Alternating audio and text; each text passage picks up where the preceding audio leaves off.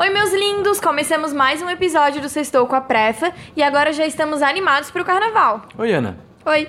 Pois é, por aqui a folia começa oficialmente na sexta-feira, dia 14 de fevereiro, com o famoso berbigão do Boca. Ai, eu tô muito animada, não vejo a hora de colocar meu glitter biodegradável e cair na folia.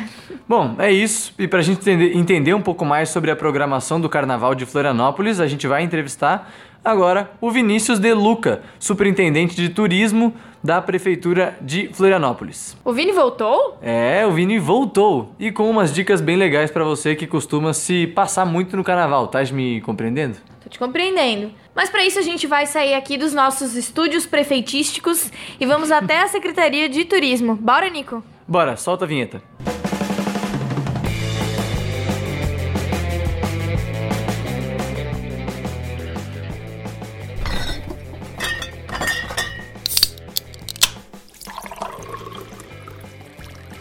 Sextou com a Prefa.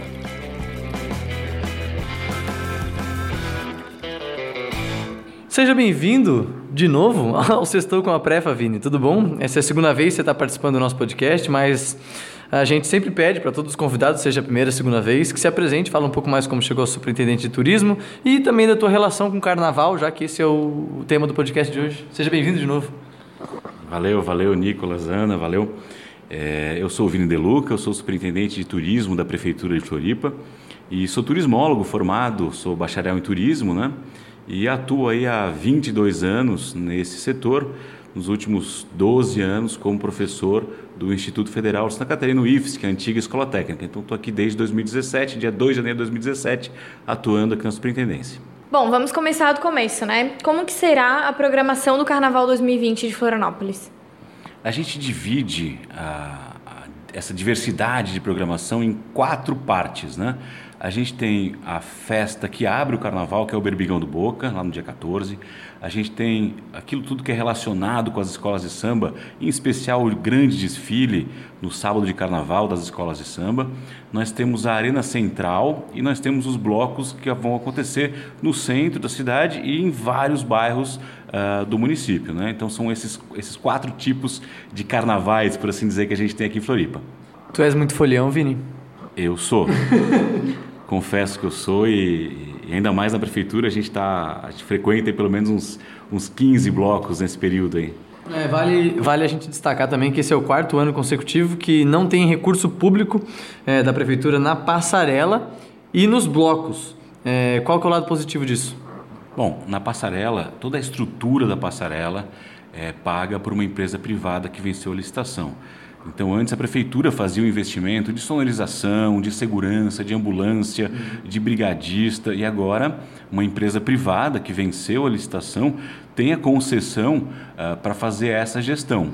A prefeitura faz a, toda a parte técnica, por assim dizer, em parceria com a Liga das Escolas de Samba, mas o investimento uh, é feito por uma empresa privada. A mesma coisa no que tange os blocos e na própria arena central. Uh, que a gente chama também de Arena Escola, porque foi a escola que venceu a licitação. Né? Uhum. Uh, e a escola dá como contrapartida para a prefeitura, uma das coisas que ela dá é toda a infraestrutura para os blocos. Então, a prefeitura esse ano vai apoiar 76 blocos que vão receber, dependendo do seu tamanho, dependendo do seu bairro, etc., da sua, da sua história, vão receber tenda, ou trio elétrico, banheiro, som pequeno, som grande, palco, para a gente poder viabilizar. Ou seja, não há investimento de recurso público nessa, nessa, nesses blocos também. É, e foi bom tu falar da infraestrutura que tem tudo a ver com a próxima pergunta que eu vou fazer, né? Quanto à infraestrutura montada para o evento, como que ela tá, assim? Vai ter fechamento da Praça 15, né? E quais que são os outros locais que vão ser fechados para até para manter eles conservados, né? A impressão que eu tenho, a impressão que eu tenho é que se não fechar a Praça 15, amanhece pegando fogo lá e a praça derrubada. É, a gente fez uma avaliação e já vai ser o terceiro ano que a gente vai fechar a Praça 15. É, no ano que a gente não fechou, em 2017, e até mesmo em anos anteriores, uh, ocorreu uma depredação muito grande daquele espaço e a gente tinha que, e quem adotou a praça tinha que fazer novamente um grande investimento para melhorar a Praça 15, né? que é um patrimônio de todos. Então a gente, pelo terceiro ano, vai fazer esse fechamento da praça. Uh, já na quinta-feira, uh, quando começa lá o, o SOS, Enterro da Tristeza, uhum. que é no dia 20, no fechamento da praça total, para evitar uh, problemas de depredação da Praça 15. E lá na quarta-feira de cinzas a gente abre de novo. Né?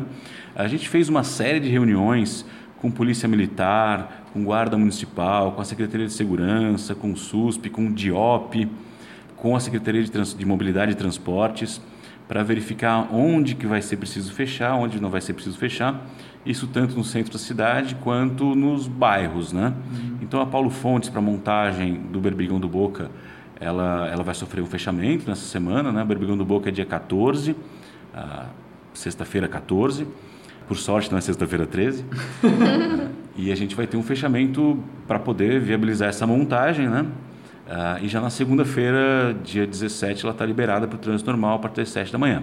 Falando em envolver outros órgãos, é, um trabalho que a, a, as pessoas não valorizam muito é o trabalho da CONCAP no Carnaval, porque quem passa pelo centro, no final do dia, vê um cenário meio louco, assim, né? De muito plástico, muito vidro, muita coisa de, que não deveria estar na rua, deveria estar no lixo e, e a CONCAP faz um trabalho de limpeza espetacular, assim. Como é, como é que é essa parceria para a gente? Eu me sinto na Zumbilândia, assim, quando eu passo no no centro, sabe? A Zumbilândia, assim, o filme. Mas isso não significa que por ter o trabalho da Concap que as pessoas podem jogar o lixo no chão, né? Exato. Cara, a Concap dá um banho. A Concap dá um banho no Réveillon, a Concap dá um banho na temporada, a Concap dá um banho no Carnaval. É, o trabalho do pessoal da Concap é maravilhoso. A gente está aumentando ainda mais o número de lixeiras. No passado já foi um recorde, se não bater um recorde no número de lixeiras, especialmente no centro da cidade, né? Ah, que é onde se reúne mais gente. Uh, obviamente que a gente espera que as pessoas coloquem o resíduo no, no, residuário, o lixo no lixo. Uh, de qualquer maneira, a operação da Concap é uma verdadeira operação vencedora e eu tenho certeza que vai continuar sendo esse ano, dando um banho aí na, na, nos seus serviços. E como que vai ser feita a segurança dos locais? Assim, vocês, a prefeitura e o governo do estado já se alinharam para falar como que vai ser feita essa segurança? Vai ter um aumento assim da segurança, né? Sim, assim como na, na temporada de verão, que muitos policiais militares vêm de outras cidades para o litoral, inclusive para Florianópolis, no carnaval também há uma previsão de que venha um maior número de pessoas da Polícia Militar uh, para, as, para as três áreas né, uh, divididas aqui em Florianópolis, que é o 4 Batalhão, o 21º Batalhão e o 22º Batalhão. Já fizemos reunião também com os comandantes desses batalhões e também com o pessoal da primeira região aqui da Polícia Militar, para que a gente tenha um carnaval ordeiro, uh, como tem sido nos últimos anos. Né? Nós não temos já há muito tempo uh, casos sérios durante o carnaval. A gente sabe que é um momento que as pessoas uh, consomem bastante bebida alcoólica, muita gente na rua, etc. Eh, de qualquer maneira, o trabalho da Polícia Militar e da Guarda Municipal tem, são, são, também são ótimos e a gente confia na, em ambas as corporações que a gente tenha um, um carnaval, entre aspas, tranquilo no que, no que diz respeito à segurança, né? Exato. Não, não sei se dá para usar a palavra tranquilo, muita coisa no carnaval, mas na segurança é importante. Tem alguns momentos chaves e alguns blocos que requerem mais atenção, né? Alguns blocos que atraem mais pessoas, por exemplo, sábado é um dia que no centro fica completamente cheio e aí, às vezes, é um pouco mais de trabalho também para esses órgãos, né? Ah, sem dúvida. O sábado de carnaval é o, é o momento que a gente reúne ali pelo menos 160, 180 mil pessoas, é a previsão esse ano. Uh. Então é realmente muita gente, né? É um, é um Maracanã de antigamente, né? Hoje em dia não cabe tanta gente no Maracanã. E pode chover também, não tem problema, o pessoal vem igual, né? Ah, sem dúvida.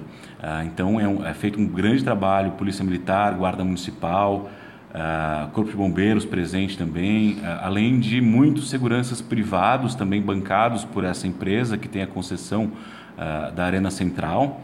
Obviamente que é um evento para multidões, um evento aberto ao público, mas nós temos todo um trabalho para evitar problemas maiores nessa ocasião.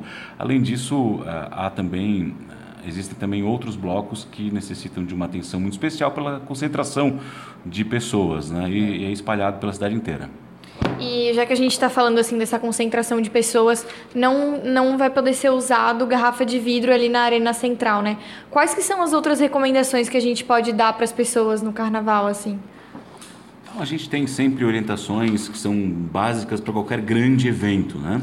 Uma outra recomendação é que as pessoas cheguem cedo, uh, que as pessoas uh, não bebam e dirijam, que utilizem o transporte coletivo, que vão estar em maior quantidade do que uh, dia do que feriado ou final de semana.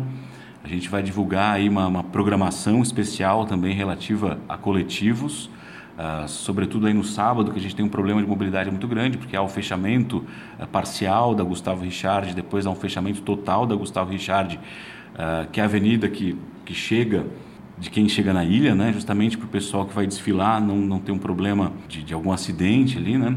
É, é, bom lembrar que são aí pelo menos umas 12 ou 15 mil pessoas que desfilam e mais umas 20 mil pessoas que vão para a passarela. Nossa. Então a gente tem um fluxo muito grande de pessoas é. ali.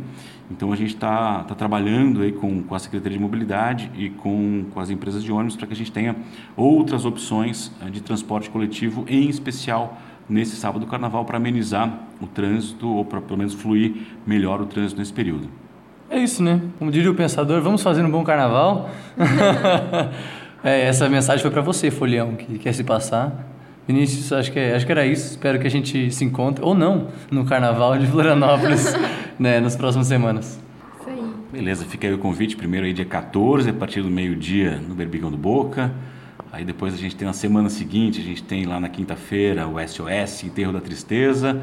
E aí depois, a partir de, de quinta-feira, na sexta-feira, já o bicho pega, Quaresma Central, diversos blocos aí. São, seguramente são mais de 100 atividades que nós vamos ter uh, relacionadas com a prefeitura, fora aquelas atividades que as casas noturnas de entretenimento e restaurantes, etc., vão promover nesse, nesse período. É importante dizer que esse é o período de alta ocupação hoteleira, as pessoas vêm para cá para curtir o carnaval, mas também para curtir uh, os atrativos naturais que nós temos, sobretudo as praias, né? Ana, tem mais um ponto, acho legal da gente tocar. Não é não nesse carnaval, né? Com certeza. não só no carnaval. Não só no carnaval, o ano todo, a vida inteira, não é não. É isso aí, amiguinhos, se comportem. então tá, falou. Tchau.